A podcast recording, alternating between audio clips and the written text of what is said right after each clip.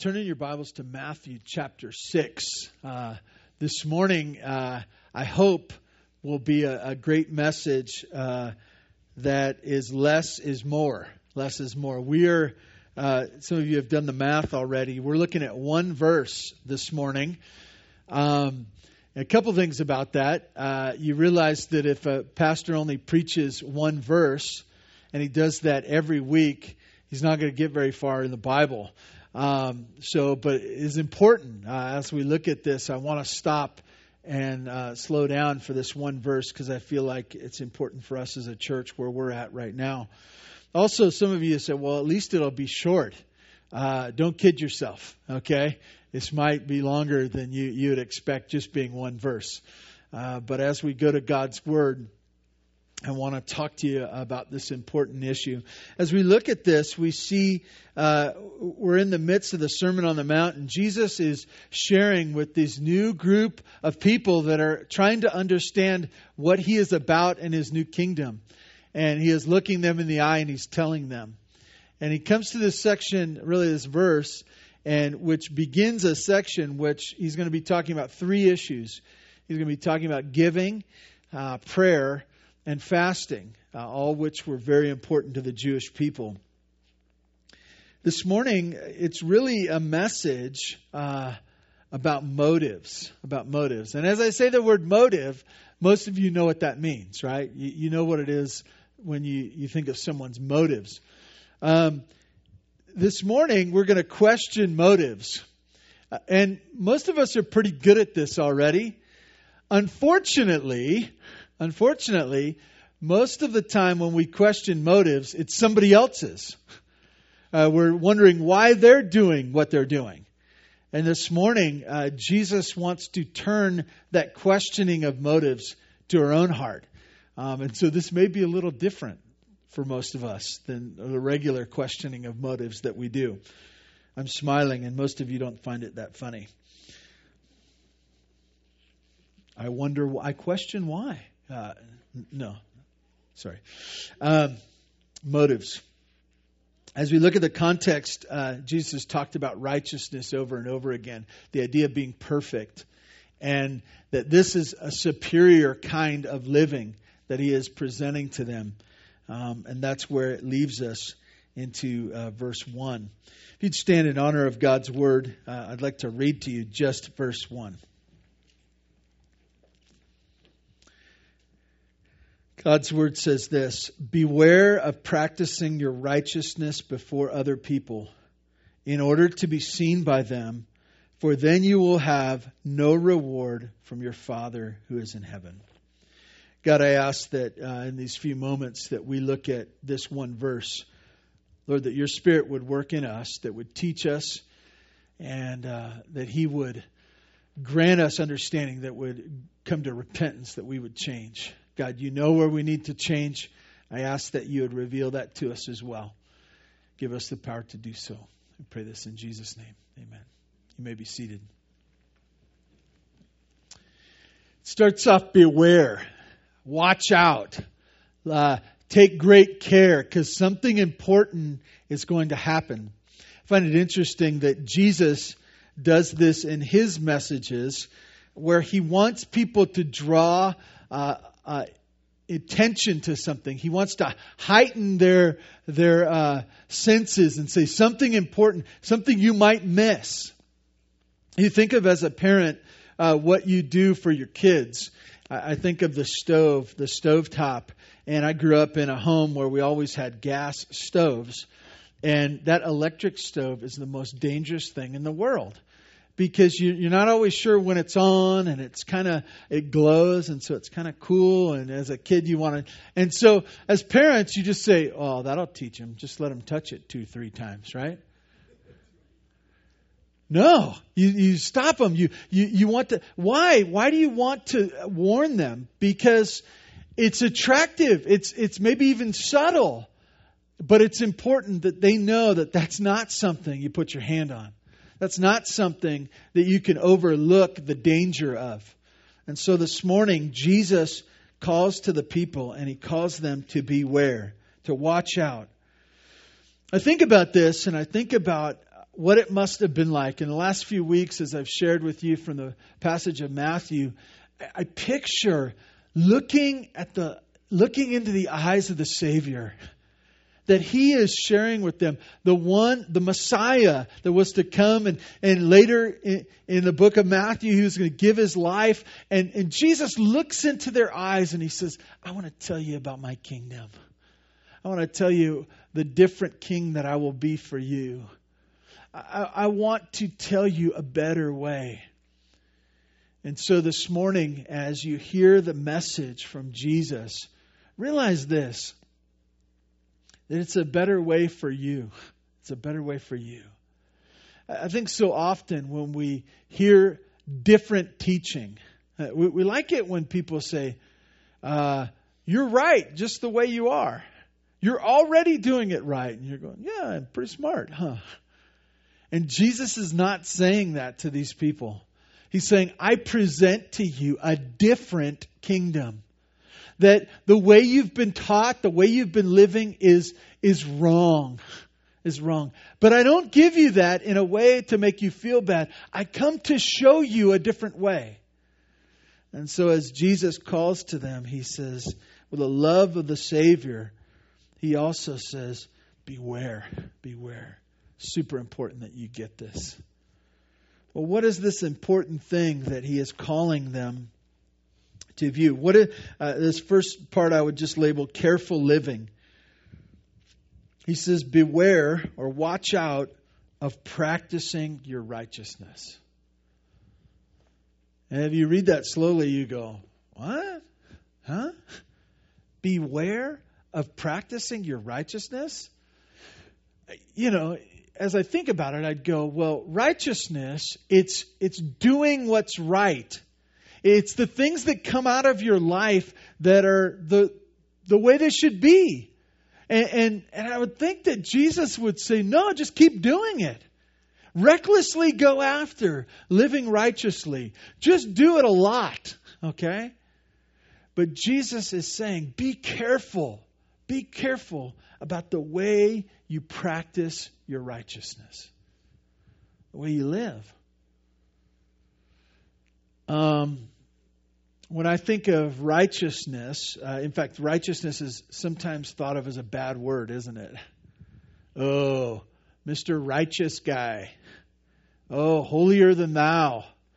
You know, we look at these words and sometimes we look down on people that seem that way and we go, oh, you know, that, that, that that's we don't we don't even like that. And so as we hear that word righteous, we need to remember what it means. It's the idea of doing that which is right in the eyes of God. And it doesn't, as Jesus introduces this whole idea here, he doesn't go into whether it's real righteousness or just seeming righteousness. He's just saying, your righteousness, what you think to be right. He says, beware of the way you practice it. That you need to live carefully. Now, why this is so strange to us is this in our world today, very rarely do we care. very rarely. Uh, we, we don't care when it comes to athletics, right? We just care what the score was at the end of the game. Who won? Not how you won or, or the motives of the one of why they played that way. Uh, most of you know that I, I enjoy baseball, and uh, in the midst of the season, there's just the steroid scandal, and it's coming up again and again and again. And it's interesting uh, that we talk about that because what is the motive behind using steroids? Just when? Just when? Just put the ball over the fence. Just be able to play better than the next guy. It doesn't matter how you got there. It just matters when you're on stage, what does it look like? And Jesus says, I want to tell you about a different kingdom, a different kingdom. He says, Beware of how you practice your righteousness, what it looks like, where it comes from. Jesus uh, shares this, and, and I want to remind you that righteousness is good. He'd already talked about it in chapter 4, where he, he talks about Uh, chapter 4, verse 14, that section there, he says, Your life, the things that you do in your life, were meant to be salt and light. And what that's supposed to do is when people look at the good things that you do, they're meant to be pointers to God. And so righteousness in and of itself is not bad, but it's the idea of careful living. Careful living. Well, what is it to live carefully? Um, what are the two options here? You look down at uh, our verse, and it says, Beware of practicing your righteousness before other people. Before other people. As you read that, you say, Well, um, before other people, so you should just do good things privately. You should kind of be the, the secret guy, right? Uh, the secret service, kind of sneaky about doing righteous things. That, that wasn't the point. That wasn't, wasn't the point. The, the point is, and it's that next phrase right there, look down at it. Before other people, in order to be seen by them. As you, as you read those words, in order to be seen by them, that's the motive that he is warning us about that we would live our lives in order to be seen by men. When I think about um, messages, sometimes I, I confess to you as a pastor, you study and you, you prepare, and Sunday morning comes, and there's all these doubts and thoughts that go into your mind, and sometimes you go, Not everyone's going to relate to this message. I don't know. You know, I know your word's inspired. It's good for everybody, and I. But God, I just don't see where this relates. This morning, I had none of those thoughts. None of those thoughts. In fact, I was confident that everyone who showed up at Bear Valley Church today could relate to the message that I was going to share. Not that it was going to be a good message, but that I knew that you'd be able to relate to it.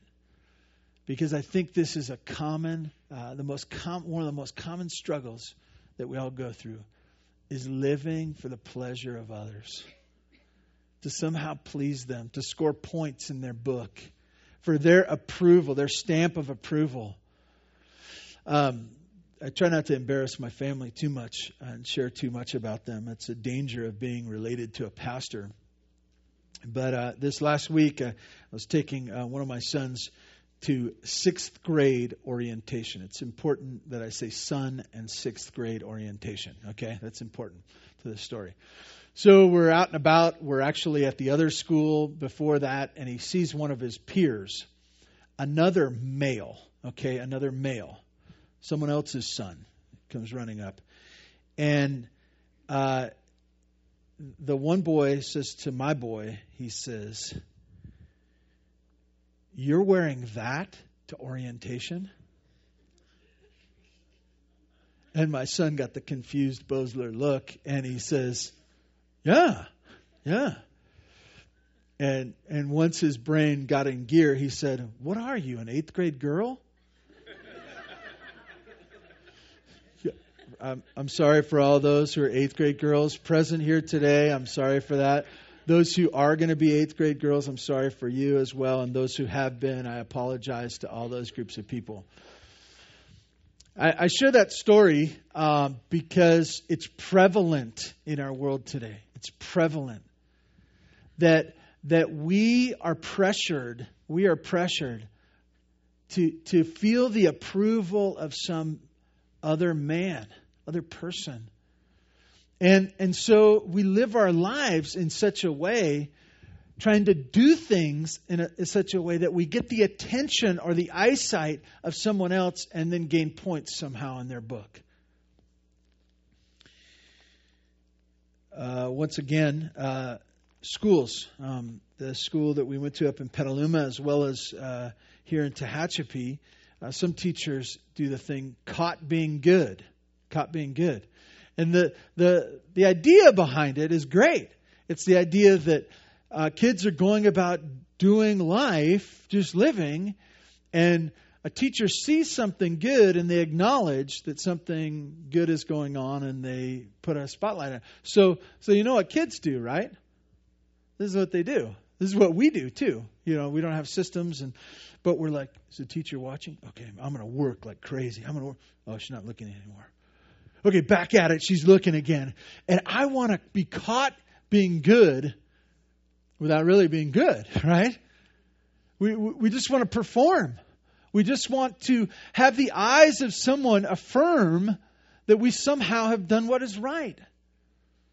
We live in that sort of way, being driven by the approval of people. We're driven by it.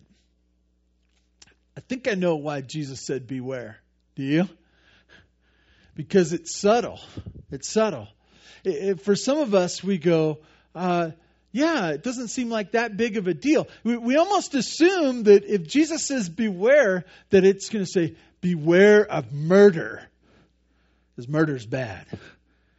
Beware of immorality. It's prevalent and it's destructive. But he says, beware doing your righteous deeds or your good works, your acts. Beware of doing them before men. And so this morning, I think the great danger for us is how are we living? Why are we motivated to do the things that we're doing? Why are we motivated to uh, to do what is right? Is it to please men? If it is, that's the danger. That's the danger. You know, we're concerned. Um, we're concerned about credit, right? We do something good, I got to get credit. You know, those group projects in school? Uh, if you're one kind of student, you want to be connected with another kind of student. But if you're that other kind of student, you really don't want that other kind of student on your on that group project, right? I was that other kind of student. I just want to point that out. You want to get credit. You want to get credit. Siblings do this all the time, right? Uh, we, we, had a task to do, a chore. He didn't do his part. I just wanted you to know. I wanted to make sure that I got my credit. I, I, I want to make sure that you knew that I did what was right. We're concerned about that. I wish that it stopped in the schools or, or even in the sibling rivalry. I wish it stopped there, but, but it happens for adults all the time. Did I get credit for doing what's right? Does everyone know that I did it? And you say, well, that's just fair. And, and, and, I say, what is the grave danger? And you say, that no one will know. Do you get where Jesus is going with this? Uh, he explains in the, in the next, the last part of this verse, how this together. That's the world's view, okay? Uh, that's the world view. It's that the world watches your life it's really not the world. We're not that popular, right? It's just our world. It's the people who impact us. It's our peers. It's the people we run into. It might even be people at church here putting things on you, and you're like, I got to impress this person. I got to do what they want. you know, their phone call I will always take. I will always say yes to them, even if I don't want to, even if it, I don't even think God wants me to. I'm, I'm just nervous for their approval. That's the worldview. You know, um, I, I want to tell you this too. I want to confess to you. Um, sometimes I introduce myself and I say, um, I, I'm the pastor of Bear Valley Church. The pastor. Like you should be impressed. Um, a proper uh, greeting for, for me to you is "I'm a dirty, wretched sinner. I shouldn't be let into this place, okay? That's who I am. But I desire, I struggle with the approval of men. That's a worldview. That's way the world presses in on us. But the answer is found in the second part of verse 1. He already said, you know, that you would practice your righteousness before other people in order to be seen by them. But then he says this For then you will have no reward from your Father who is in heaven. Well, what's the other way?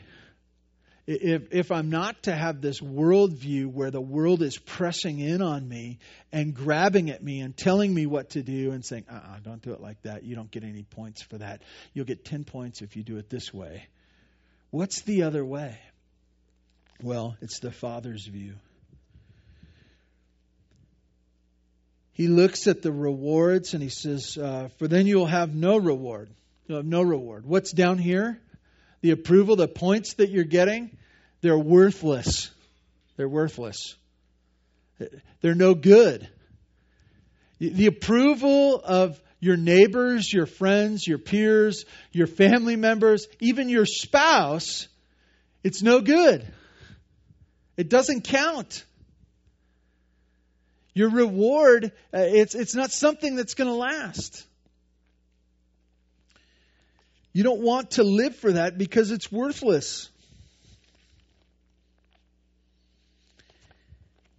And the the other reward that's laying aside, just just on a, right next to it, and he's comparing here. He says this: "You have no reward from your Father who is in heaven." And you say, "Wait a minute. There's a reward from our Father in heaven." Yes, yes. I want to key in a few words there.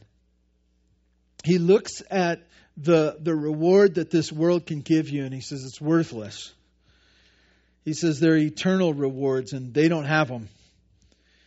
In fact, there's Father's rewards. You get this beautiful picture of a father. He uses the word for his father, and he says, he, he points us to him and he says, the rewards come from the Father. That you have a relationship. He says, I want to explain to you my kingdom. In my kingdom, we have relationship with the Father. And, and what kind of relationship is it? It's a father child relationship. It's one where we have a relationship with Him that we don't deserve. It's interesting. You can see this um, in sports all the time with kids' sports. Play basketball or little league or soccer. And I've seen it over and over again. Uh, it happens. You, you've probably participated in this to some degree or another. I remember we were in Petaluma, and there was uh, one player on one of my uh, son's teams, and uh, he, he wasn't all that good of a player. He struggled, and he didn't really know what he was doing. But this is what he would do every at bat. Every at bat. He'd come out of the dugout, most of the time dragging his bat, you know, kind of fumbling over himself. And what he would do, coaches are barking out orders, you got to do this, you got to do that. The fans are cheering, go. And what is he doing? He just does this. He looks back to the stands, finds his parents, smiles to him, gives him a thumbs up, gets in the batter's box. And almost in between pitches, like long at bats, you know, he's looking back. Are you still watching? You know, I'm still still making sure because he's oblivious to all that is else is going on, but he's looking to his parents. He's looking for his father. That's the picture here. Okay, is that that in the midst of all these other eyes that are watching, he says, Your Father's the one with the reward. Uh, that word father is important. It's important for us to remember that we have a relationship with him. The second word that you'll see in there that I want to highlight is this heaven. Heaven as you think about that, you say, well, Father in heaven, why, why does his location matter? It, it matters a lot, and I'll tell you why. Because if we're looking for what is down here to be our reward, we will be left empty handed. If we're saying, you know, uh, God, I, I honored you today, where's all the money? I, I honored you today. How come you're not showering me with every little nicety that I want?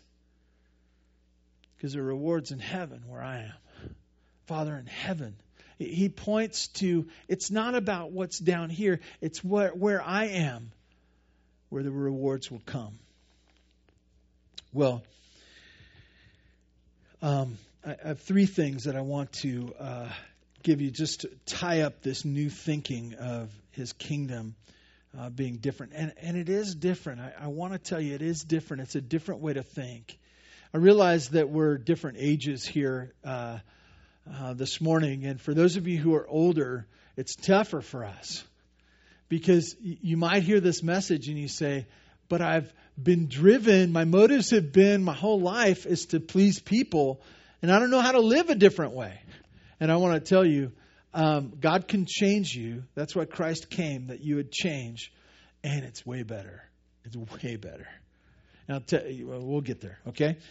So, new thinking for a new kingdom. The first thing I want to tell you is this stop chasing your tail.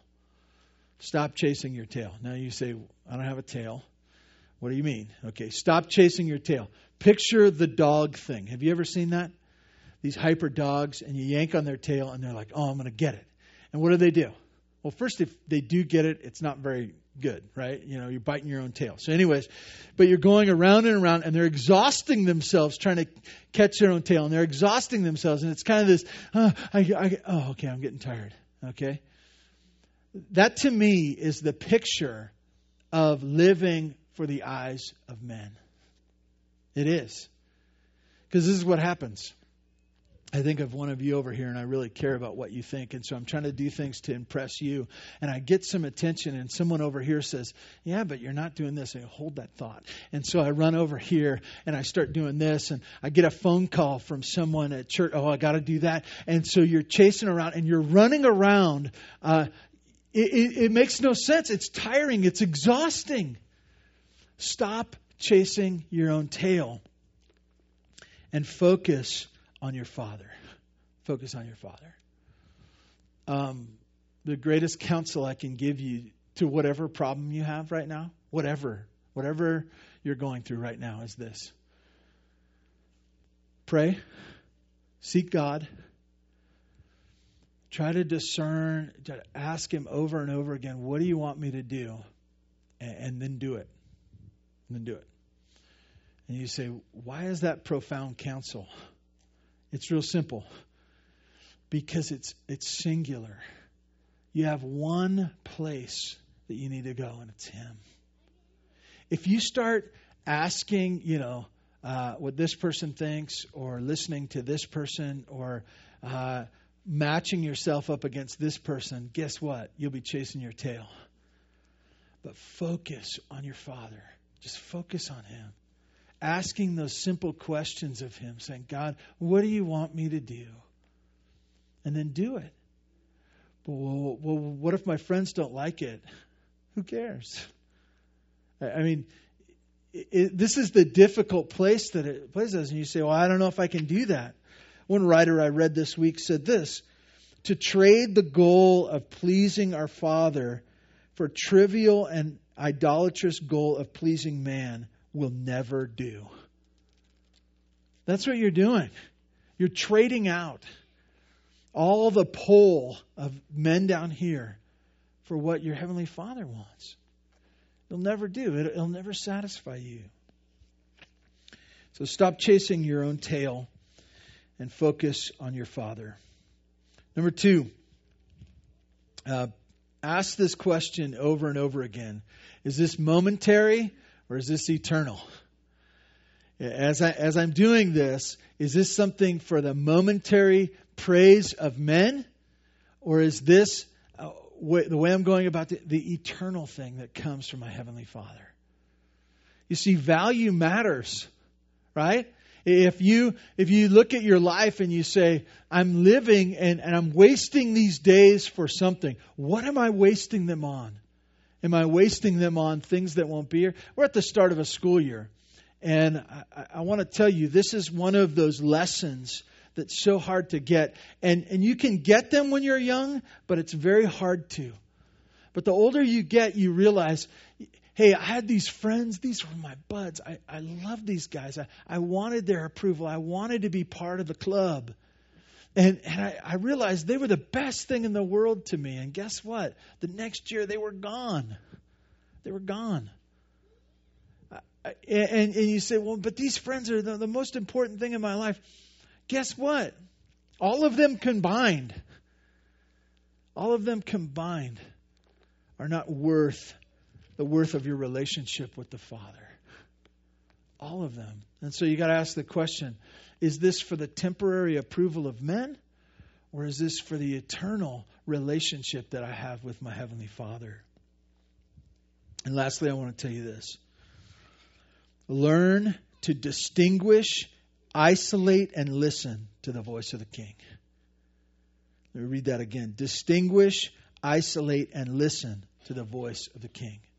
What, do I mean by that? It's this it's the Father's voice.